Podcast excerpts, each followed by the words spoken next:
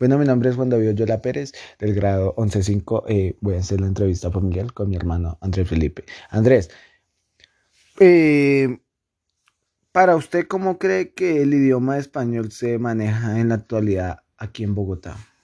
Eh, pues digamos, a mucha gente se le dificulta, digamos, una letra, la máxima de la R, digamos, eh, cuando digamos van a hablar eh, son muchas digamos son muchas palabras que digamos se le dificultan a la gente. Y pues digamos eh, desde chiquiticos eso es un digamos con el problema familiar. Es como pues una ya, herencia sí como una herencia y pues ya. Bueno y usted qué propone para reducir tanto el mal uso del idioma oral y pues hablando sobre que no se usa solo oral, sino también se puede decir escrita. ¿Usted cree que hay personas que les falta mucho conocimiento para escribir, no ponen empeño?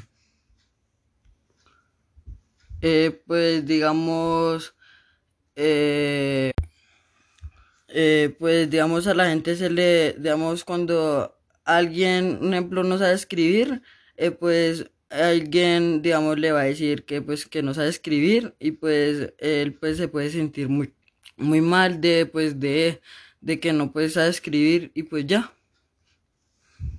Eh, Andrés, eh,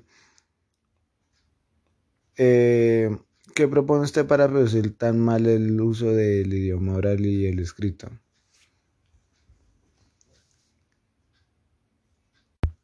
Eh, pues tienen que buscar, digamos, como ayuda para, digamos, un ejemplo para primero escribir, eh, aprender a escribir y después hablar. Y ya.